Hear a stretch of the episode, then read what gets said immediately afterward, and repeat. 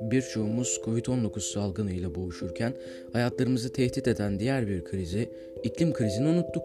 Halbuki iklim aktivisti Greta Thunberg'e göre iklim değişikliği en az koronavirüs kadar acil. Microsoft'un kurucusu Bill Gates'e göre ise bir şey yapılmazsa iklim krizinin durumu savaştığımız pandemiden daha kötü bile olabilir. Üstelik Covid-19 gibi pandemiler iklim değişikliğinin öngörülen sonuçlar arasında olduğundan Covid-19'a çare bulunsa da pandemi kavramı ortadan kalkmayabilir. Son gelişmeleri ve tartışmaları derlemek istedim. Covid-19'un iklim krizine etkisi bu yıl Glasgow'da yapılması planlanan ve en önemli iklim zirvesi olarak nitelendirilen COP26 zirvesinin geçtiğimiz aylarda Covid-19 nedeniyle iptal edilmesi endişeleri beraberinde getirmişti. Öte yandan sokağa çıkma yasaklarının gaz emisyonlarını azaltarak çevreyi iyileştireceği ve iklim krizini iyi yönde etkileyeceği umulmuştu. Birleşmiş Milletler'in geçen hafta yayımladığı rapora göre COVID-19'un iklim değişikliği üzerindeki etkisi beklendiği gibi büyük olmadı. Araştırmaya göre iklim krizinin geri dönüşü olmayan etkileri artmaya devam ediyor ve 2016-2020 yılları arasındaki dönem kayıt altına alınan en sıcak zaman aralığı olmayı özelliğini gösteriyor. Rapora göre sokağa çıkma yasakları sera gazı sılımlarında önemli ve hızlı bir azalma yaratmış olsa da dünya Haziran ayında normal hayata döner dönmez durum eskiye döndü. Hatta geçen yılın Haziran ayına oranla %5 artış gözlendi. Özetle raporun ön sözünde de vurgulandığı gibi Covid-19 hayatımızın her alanını aksaklığa uğratsa da iklim krizi ve sıcaklık artışı bundan nasibini almadan hızlanarak artmaya devam etti.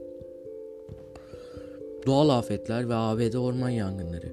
Geçtiğimiz yıl gerçekleşip aylarca süren ve 8 milyon hektarlık alanı yok ederek 1 milyardan fazla hayvanın ve 25 kişinin hayatını kaybetmesine yol açan Avustralya'daki orman yangınları hala hatır, hatırlarımızda. Bugünlerde ise dünya ABD'nin Kaliforniya eyaletinde gerçekleşen orman yangınlarını konuşuyor. Geçtiğimiz ay ABD rekor kıran sıcaklık seviyelerine şahitlik etmiş. Ağustos sonu gerçekleşen Laura kasırgası ise dünyanın en yıkıcı ve tehlikeli kasırgası olarak nitelendirilmişti. Eylül ayı Oregon, Washington ve Kaliforniya eyaletlerinde art arda gerçekleşen ve büyüyen mega yangınlarla başladı.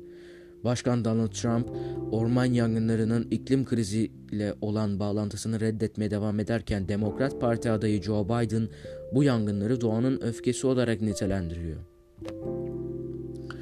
Görüldüğü üzere aylar süren sokağa çıkma yasaklarından sonra dahi iklim krizi ivme kazanmaya ve yıkıcı etkilerini göstermeye devam ediyor.